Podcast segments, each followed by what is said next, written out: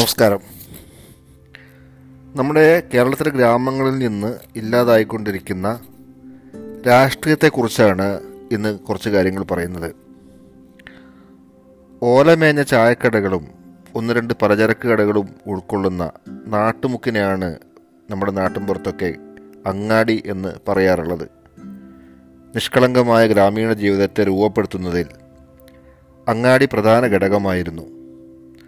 അങ്ങാടിയെ മാറ്റി നിർത്തി ഗ്രാമത്തിന് ഒരു ജീവിതം ഉണ്ടായിരുന്നില്ല എന്ന് പറയുന്നതാവും കൂടുതൽ ശരി. നേരം പുലർന്നാൽ നമ്മുടെ കാരണവന്മാർ നേരെ ചെല്ലുന്നത് ഈ ചായക്കടകളിലേക്കായിരിക്കും. വീട്ടിൽ ചായ ഉണ്ടാക്കുന്നതിന് മുമ്പ് തന്നെ ഇത്തരം ചായക്കടകളിൽ നിന്ന് ചൂടുവാറുന്ന ചായ മുത്തിക്കുടിച്ചാണ് അവർ ദിനചര്യകൾ ആരംഭിക്കുക. പുലർച്ചയോടെ സജീജ പുലർച്ചയോടെ സജീവമാകുന്ന ചായക്കടകളിൽ ലോകത്ത് നടക്കുന്ന സകല വിശേഷങ്ങളും ചർച്ചയാകും. രാഷ്ട്രീയവും മതവും തത്വശാസ്ത്രവും തുടങ്ങി ആകാശത്തിനു താഴെയുള്ള സകല വാർത്തകളും അവിടെ നിശിതമായി വിശകലനം ചെയ്യപ്പെടും. വിമർശന വിധേയമാക്കപ്പെടും. റേഡിയോ വാർത്തയും പത്രപാരായണവും ചൂടേറിയ തർക്കങ്ങളും കഴിഞ്ഞാണ് അവർ വീട്ടിലേക്ക് മടങ്ങിയിരുന്നത്. അങ്ങാടികൾ സാംസ്കാരിക പ്രബുദ്ധതയുടെ രാഷ്ട്രീയ പ്രബുദ്ധതയുടെ വിദ്യാലയങ്ങളായി മാറിയത് അങ്ങനെയാണ്. വൈകുന്നേരങ്ങളിൽ ഗ്രാമീണർ പണി കഴിഞ്ഞെത്തുന്നതും അങ്ങാടിയിലേക്ക് തന്നെയാണ്. അവിടെ മതസംഘടനകളുടെയും രാഷ്ട്രീയ പാർട്ടികളുടെയും നിരീശ്വരവാദികളുടെയും എല്ലാം പ്രസംഗങ്ങൾ ഉണ്ടായിരിക്കും. തെരുവ് നാടകങ്ങളുണ്ടാകും നാട്ടുകാരുടെ വാഗ്വാദങ്ങളും ബഹളങ്ങളും ഉണ്ടാകും.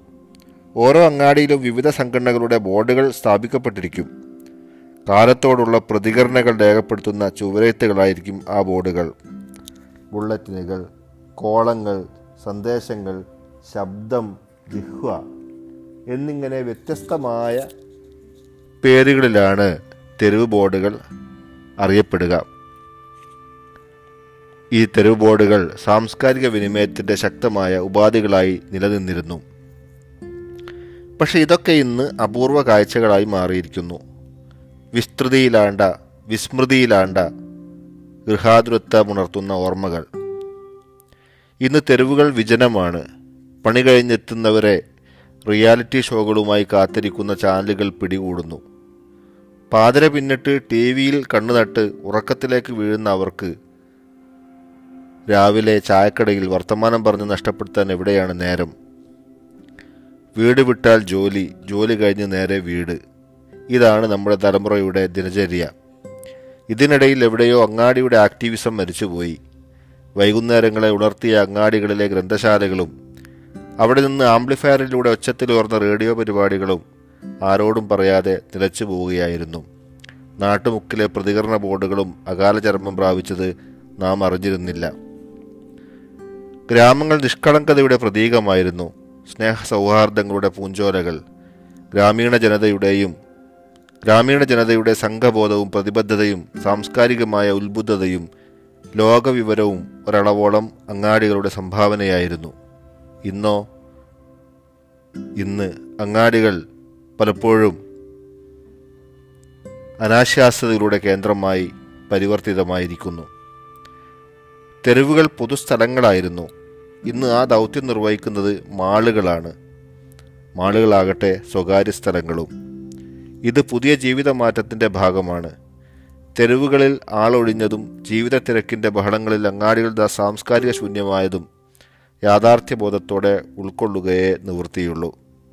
ചായക്കടകളിലും വീടി തെറുപ്പുശാലകളിലും പത്രം വായിച്ചു കേൾപ്പിച്ചും വിപ്ലവ വിപ്ലവ ക്ലാസുകൾ നടത്തിയും സംഘടന ശക്തി സ്വരൂപിച്ചവർ ഈ മാറ്റം മനസ്സിലാക്കി എന്ന് വേണം അനുമാനിക്കാൻ. അതുകൊണ്ടാണല്ലോ തെരുവിൽ നിന്ന് വീട്ടുപറമ്പിലേക്ക് തിരിഞ്ഞിരിക്കുന്നത് അവരെല്ലാവരും. വിപ്ലവ പാർട്ടികൾ പോലും അയൽക്കൂട്ടങ്ങളും കുടുംബമേളകളും നടത്തി തുടങ്ങിയതിന്റെ രാഷ്ട്രീയ ദിശ ഇതാണ്. ഇന്നത്തെ കാലത്ത് അതും പിന്നിട്ട് സോഷ്യൽ മീഡിയയിലേക്കായിരിക്കുന്നു എല്ലാവരുടെയും നോട്ടം. അതെ നമ്മുടെ ഗ്രാമങ്ങളുടെ രാഷ്ട്രീയം തെരുവുകളിൽ നിന്ന് സോഷ്യൽ മീഡിയയിലേക്ക് മാറിയിരിക്കുന്നു.